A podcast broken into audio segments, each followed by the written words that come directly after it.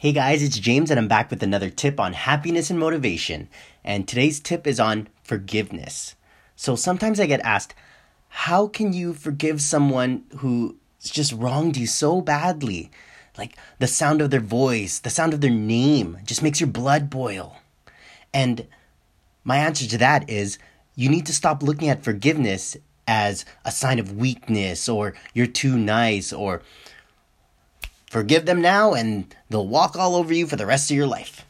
And you just need to start looking at forgiveness the way I do, which is forgiveness is not allowing what someone did to prevent you from doing what you need to do. Let me say that again. Forgiveness is not allowing what someone did to prevent you from doing what you need to do.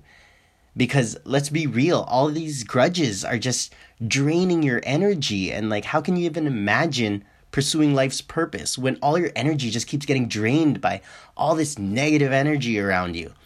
So, my message for you today is start forgiving people because I promise you it'll improve the quality of your life.